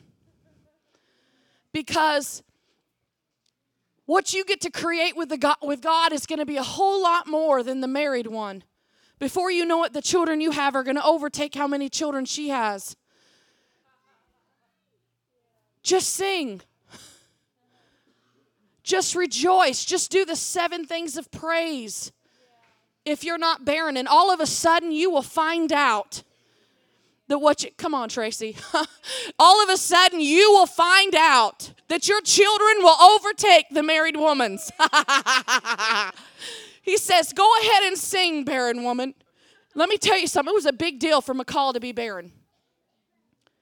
There's these great, you know, you read it all through the Psalms. All these great scriptures are they're going on, and all of a sudden you see randomly in the middle of the Psalms, oh bless the Lord, praise him, and bless his name, all this stuff, and it says, and the sparrow comes and lays her eggs on the altar. Why? Because it's a birthing place. The presence of God is where you get, you know, that dream buried deep inside of you, uh, like the the the jacket that nobody ever sees, and the you know the dreams and all that stuff. You, when you get in the presence of God, what happens? You come face to face with God. You start talking. You want a dream center? I want you to have one. You, you want the lost to come in? I want you to have them. You want the prostitute, you want the backslider, I want you to have them. All of a sudden, the dream on the inside of you, when you get inside the presence of God, and you're not just bringing your lip service, but you're bringing your whole heart. You're bringing everything you've got. Because here's what happens is those words don't just happen, they manifest because you're so in love with God, you're so lost in His presence, you can't get enough of Him. Have you ever laid down at night and had your Bible in your hands, and maybe the work of the day got away from you, and you hold it and you say, Oh God, I miss you. I miss you. Where your heart is, you long for him. You can't get enough of him. You've got to have him. You know, you know that life doesn't keep going without him. I'm, I'm telling you, you have to bring your whole heart. The halal means nothing if you can't bring your whole heart. The shout, the extent, you can't come in agreement with a God that you don't have your heart with him. You can't. There's nothing to agree on.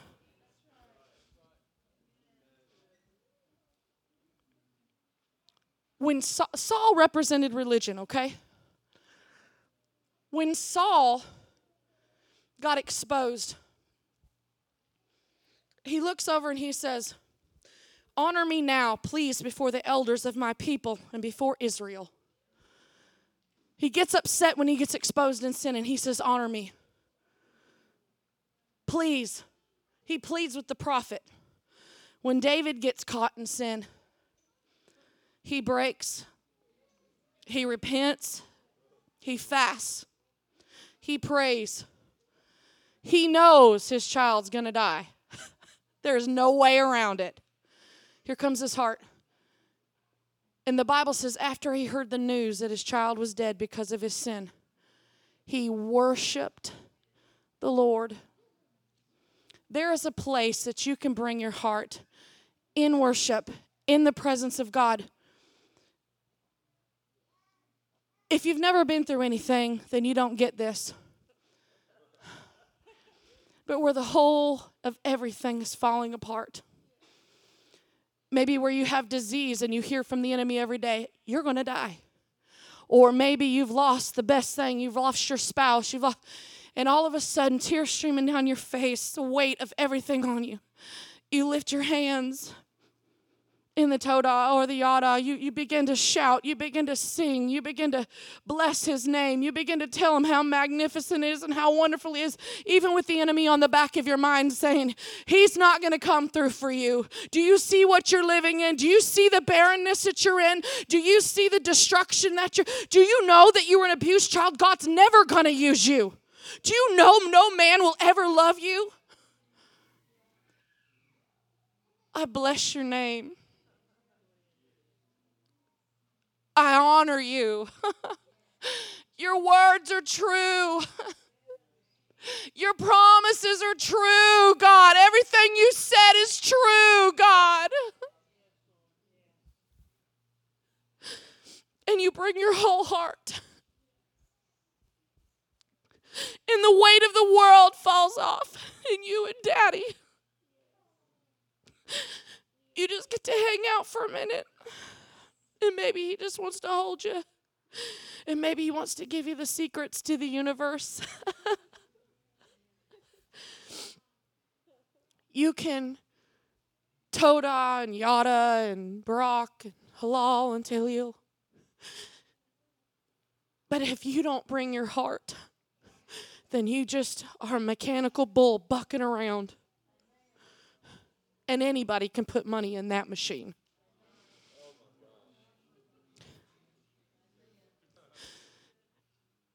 Jeff Faircloth said something to me one night. I mean to tell you, rock my world. He said, Don't you ever put a price on your, it was right after my CD came out. He said, Don't you ever put a price on your gift.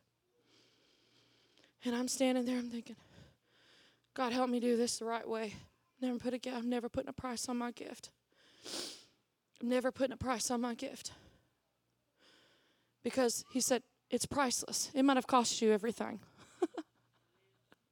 but there's no price on it. You can't put a price on the presence of God. There is no exchange. I have walked off the best stages of this world. I have played with the greatest musicians of time and sang. I have been offered money, CDs, you name it. I, I, I, could be the person you listen to in Nashville. But I climbed the religious ladder of success. And when I got there and had the 30 pieces of silver in my hand, I'll never forget it. I hadn't felt his presence in three months. I would go home and lay in the floor and say, God, I don't know what I've done, but I'm holding 30 pieces of silver, and if you'll just take it back and give me Jesus and his presence, I'll give you anything. And I just hucked it. He said, Okay, don't touch a piano for one year. What? He said, Until you're willing to do what Abraham did with Isaac and let me resurrect it, when you know that it's dead, when you're willing to count it as dead, when you're willing to say, This gift I have, I don't, it's all resting on your fruit and it's all resting on your character. I'm telling you right now. It's like putting a, a big old fat rifle, I don't even know the names of guns, but one of those that shoots a whole lot of bullets at one time in a two year old's hand. If he doesn't know how to work that thing, it's going to kill him. And he's going to kill everybody around him.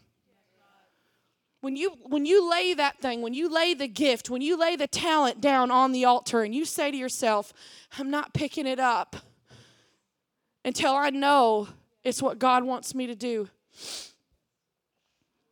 Go over to Romans 12 and 1. And I'm going to read this already dissected for you for time. I beseech you, brethren, by the deep place of God, that you would come up and prove the church, the body of Christ, as a living, awakening, awakened offering the Lord accepts because it's offered up on His terms. That is set apart and like His nature, full of faith, where you are fully persuaded and what you bring is well pleasing unto God, which is in which is your inbirthing, the birthing place of that which you are fully persuaded of that renders divine worship. That's the scripture that says, I beseech you, brethren, by the mercies of God, that you'd offer up yourselves as a living sacrifice. That's what it means. You'd come on His terms, you'd bring your heart on His terms. So you get to go into the birthing room, that birthing place, where you offer up full divine worship unto God. In the book of John, it doesn't say that God is seeking, or seeking worship. It says that God is seeking worshipers. And he's seeking those to worship him in spirit and truth. He's, he's seeking a worshiper. He's not seeking your, your stuff. He's seeking you to be the worshiper. An orphan will see an egotistical, jealous ruler who takes from you. And if you don't give it, they'll punish you. But a son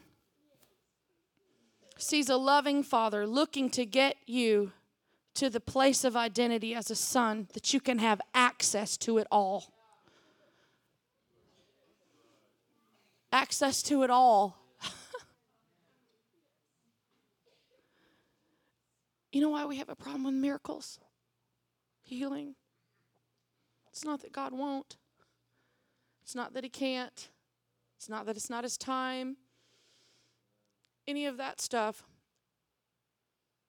We don't believe he wants us to have it. You know, you, you believe God. I know, I, I buried many a child where you believe God for everything you've got and you birth a child and you get to hand it around a room and everybody gets to spend time with it before you put it in the ground. And you get to a place where you say all the right things, you know, the lip service. Oh, he makes the barren woman to keep house and a joyful mother of children. You, you start quoting the scriptures. Uh, uh, you know, in Malachi it says, I won't cast my fruit before it's time in the field. You know, you, you, you know what you're saying. But there's that part in the heart that's kind of, is he really the one that'll keep you from casting your fruit? Is he really? And instead of giving way to the presence of God, and magnifying the Lord and giving the halal. I'm telling you, these seven ways of praise, they have gotten me out of so much in my life. They have flipped my identity from who I thought I was to who I am. I get it when Pastor Ballard said, "This is this ain't who you are. This isn't. Well, this isn't. This isn't what God." You're right. It's not. I'm a son.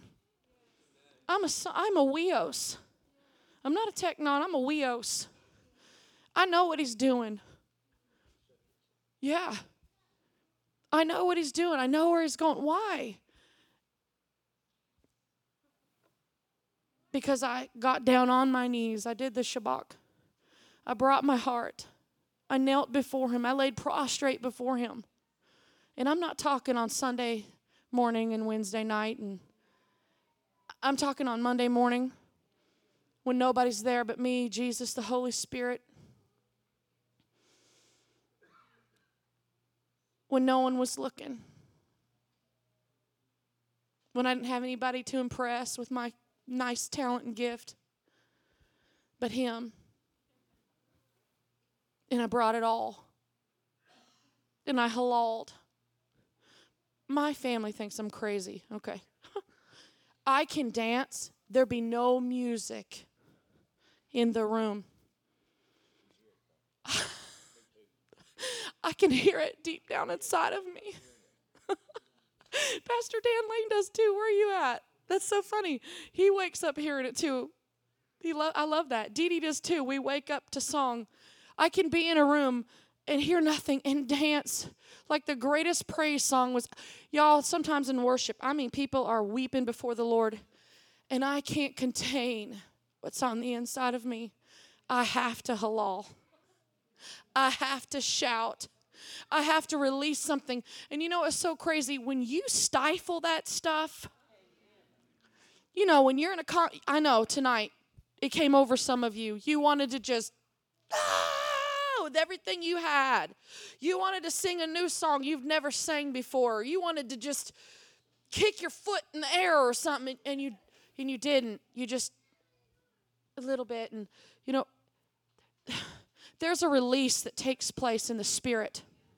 You are a trumpet. Your whole body, your whole being is this massive trumpet. It's this Lucifer, when he was in heaven, his body was made of pipes and all these things. And when he'd the Bible said he'd walk into the midst of the throne of God, and the glory of God would come inside of him and it would bellow out of him into the heavens. That's who you are. I can prove it to you because when the Bible says Jesus saw him fall like lightning to the earth, that he goes to talk to his man of God. He says, Get a breastplate, put the stones in it. I'll tell you how to do it. The same stones set the same way inside Lucifer. He told Moses to do it. The lead worshiper of heaven, who did he put it on? Man.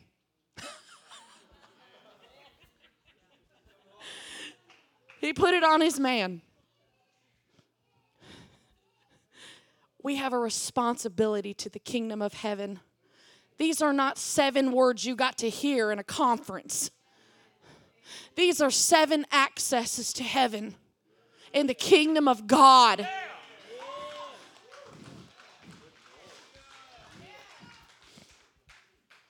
Isaiah 22 and 22 says, You got that, Stephen? You don't got that one? Okay. Isaiah 22 and 22 are, says, And he will place the key of David upon his shoulder. And he will open doors that no man can open, and he will shut doors that no man can shut. There is an access into the heavens, into the realm of the Spirit by these seven ways of praise. Now, what was going on in Isaiah when he was talking about this? Shebna, the priest, had the key of David on him, and he could open doors that no man could open, he could shut doors that no man could shut. And the problem with Shebna was he would not bring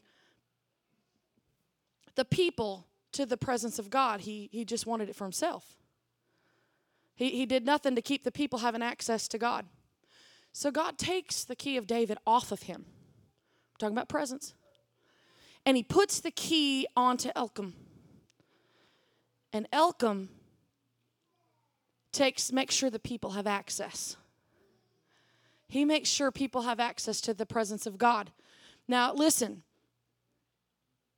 In Revelations 3 7 through 9, he's talking to the church of Philadelphia. And to the angel of the church in Philadelphia, I write these things saith, He that is holy, and he that is true, he that hath the key of David, he that openeth and no man shutteth, and he that shutteth and no man openeth. I know your works. Behold, I have set before you an open door, and no man can shut it. For thou hast little strength. That, me, that there means little dunamis power. You've not seen many miracles, but you've kept my word. and You've not denied my name. Behold, I will make them of the synagogue of Satan which say they are Jews and they are not, but they do lie. Behold, I will make them to come and worship before thy feet, and they will know that I have loved you. see, these seven ways of praise are like a key. Pastor Dan was telling me about a, a vision, an open vision he had the other night, where he was uh, in a worship service, correct? And all of a sudden, it- they were talking about the miracles of God, and he sees a door open in the spirit. People are halalin, shabakin, toda, and yada, and all over the place, and here opens this door. Let me tell you something. You can have a door open to you in the spirit realm and have access into your life. I'm talking about living this thing. I'm not talking Sunday morning, Wednesday night, and Sunday morning, and Wed- I'm talking at home, living this thing. This should change and turn your whole world upside down. This whole conference should just flip it up on its right side. Amen. You can have an access. They had an open door that no man could shut. This is what the key is people that God uses are the ones that say yes to the degree of suffering and sacrifice that it is necessary for them to be seated in a place of intimacy. Where they say, if I am never anything but His, it is enough for me. You say yes to sacrifice. You say yes to suffering to the degree that it seats you in a place of intimacy where all of a sudden it doesn't matter what the gift is, the talent is, the office, the title, the you say yes to the degree that when you find out to be his is enough. Okay, take that to the halal. Take that to the Todah. You know what I'm saying? Take that to the altar. In Amos 9, I got to go there. Now, here's what you don't know, probably some of you, because I was just wowed by this. Did you know that David had a tabernacle? And it was just this huge tent in the middle of the wilderness. And he brought the ark, the, covenant, the ark of the covenant in and sat it down in the middle of it. And said, Okay, everybody magnify the Lord 24 hours a day, seven days a week. We're just going to bless the name of the Lord. And they just loved God, and everybody had access to his presence. Now, that just blows my mind. And did you know that there was a time after all those blood sacrifices that David didn't offer up, offer up blood anymore? He offered up the sacrifice of praise. There was something he didn't he didn't do, you know, the whole routine and all that they had to do and everything with the, the priest and all that. He just simply offered up a sacrifice of praise unto God. And in Amos 9, verse 11, it says, And in that day I will raise up the tabernacle of David that has fallen, and close up the breaches thereof. And I will raise up his ruins, and I will build it as in the days of old. It doesn't say the tabernacle of Moses or the ta- tabernacle of Solomon, it says the tabernacle of David. That they may possess the remnant of Edom, and all of the heathen or the Gentile, which are called by my name, saith the Lord that that doeth this. I don't know about you, but I would like to have my breaches closed up, my ruins raised. I would like to have my gaps filled in.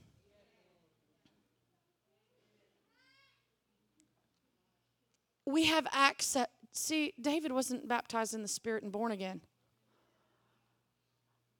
and he danced with all of his might. We have no excuse.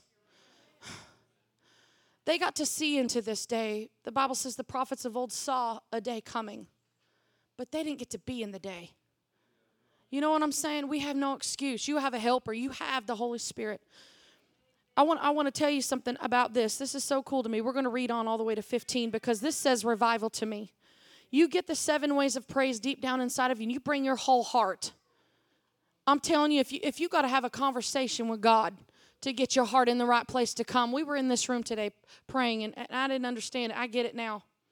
It says a, a word. The word came over me in there, and I was just kind of mulling it around inside of myself. It, and God said, "Repent and be converted, that the times of the refreshing of the Lord might come upon you." Repent and be converted. S- turn it around switch it around the way you think the way you the way your mind goes the way you act that the times of the refreshing of the lord might come upon you i'm t- you don't realize it, but you do a lot of these seven ways of praise when you've got to put the spare tire on. You know, like when you use God like a spare tire because everything goes bad and the tire's flat and you're my last resort, God, here I come to pray. And then you want to bless his name, and then you want to kneel down before him, and then you want to seek him with your whole heart, and then you want to tehillah, and then you want to, you know, why do that? Why, why do the lip service thing when we have access? We have access to God through these seven ways.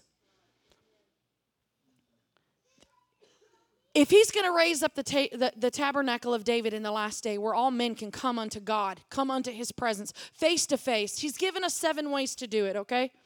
It says in verse 13, Behold, the days come, saith the Lord, that the plowman shall overtake the reaper, and the treader of the grapes him that soweth seed. And the mountains shall drop sweet wine, and the hills shall melt. And I will bring again the captivity of my people of Israel, and, and they shall build the waste cities and inhabit them. And they shall plant vineyards and drink of the wine thereof, and they shall also go and make gardens, eat, eat the fruit of them. And I will plant them upon their land, and they shall no more be pulled out of their land, which I have given to them, saith the Lord God in order for the reaper and the sower to come hand in hand, that's like you dropping seed, me coming around and picking up a harvest. That is revival where the harvest is so ripe that you can barely get it in the ground, and I'm plucking it up because it's growing like that. He's, this is coming off of him saying, I'm going to raise up the tabernacle of David in the last days. Your ruins, your breaches, all this stuff is going to get closed up. The tabernacle of David, you go and read in Chronicles, you go and read in Second Samuel. They're halal and barak, and they're all of it all the time, 24 hours a day, seven days a week. They're giving God their all. They're magnifying the Lord. They're giving God everything, giving Him everything, giving Him, they're bringing their heart. This is how it went. It was, I'm going to take your weapon you'd get my you'd get my plow we'd go and swap out but then here you hand your instrument over to him and then you play the instrument they never stop living life what do you think? They just stood under a tent magnifying the Lord? They had to go to war. They had to work. They had to feed their kids. It was an exchange, but they kept it going and kept it going. God said, I want to raise that up in the last days. I want that in the last days. You know what I'm talking about, where your burden becomes my burden. Your trouble's my trouble. My joy is your joy, your joy is my joy. That's covenant right there. They had covenant under that tent. You, you know what? You gotta go, you gotta go make some bread for your babies. That's okay. I'm gonna come in here and I'm gonna pray and I'm gonna go to war in the spirit while you go to war on the land. Do, do you see what I'm saying? You can take this. Every awakening and great revival was ushered in through worship and prayer. People got so hungry, they just started going to God. They just started magnifying Him. I'm not going to leave here, God, until you talk to me. I'm not going to leave here till we encounter one another. I'm not going to leave here till I look like you. I'm not going anywhere, God, until we do something. I'm not getting out of this presence until we create something in the Spirit. When was the last time you stayed in the presence of God and you halaled and you tehillah? You did all of that until He showed up and changed or He showed up and brought you an answer. Let's not bring the mechanics so you can keep brother so and so off your back so he won't ask you again, How's your spiritual life? Bring it all. Bring it all. Bring it all. Bring it all. I don't know about you. I want the hills to melt. I tell you what, every time I get another shofar blast from Pastor Vicky says, "Hey, pray. This is going on something on the inside of me." Says, When will God's people, when will we start going for one another? When will I dance? When will I dance till you don't feel the bondage anymore? Because these seven words are covenant words. How long am I going to stay in the Shabbat? My face kneeled down towards the ground, blessing his name till I know you're not burying your baby.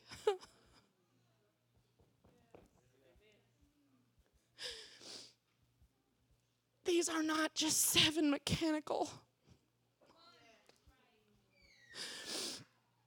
These are seven words. These seven words make people come in our churches and say, Oh my God. And at the same time, I was I was the junkie heroin prostitute. Walked in and didn't understand any of it. And everything within me said, I want what they have. I gotta have it. When the drugs were screaming, You can't live without me. God was screaming, You can't live without me. They're not just seven mechanical things, they're access to a holy God who has every answer you will ever need. They're access to the heart of your daddy that knows what his children needs. He gives good and perfect gifts. Do it until it changes you. Do it all till you ain't got nothing left. Where you really do pour out your vial. Where you really do pour it all out on the floor. You know how they the gaming thing, leave it all on the field? Leave it all on the field. I don't think the work's going to be finished here tonight. I think we're going to have to go home, like the prophet has said, and we're going to have to go in to a quiet place where nobody can see us and we can see nobody else. We're going to have to leave our phones outside. We're going to have to leave anything that steals our focus outside. And to get this conviction off of us, we're going to have to ring in with our heart with God in that secret place. It's not going to be done here tonight, but it's going to be done if you seek Him with your whole heart. Those are two of the most convicting words I've ever heard in my life. Both of them went together. And they built upon each other.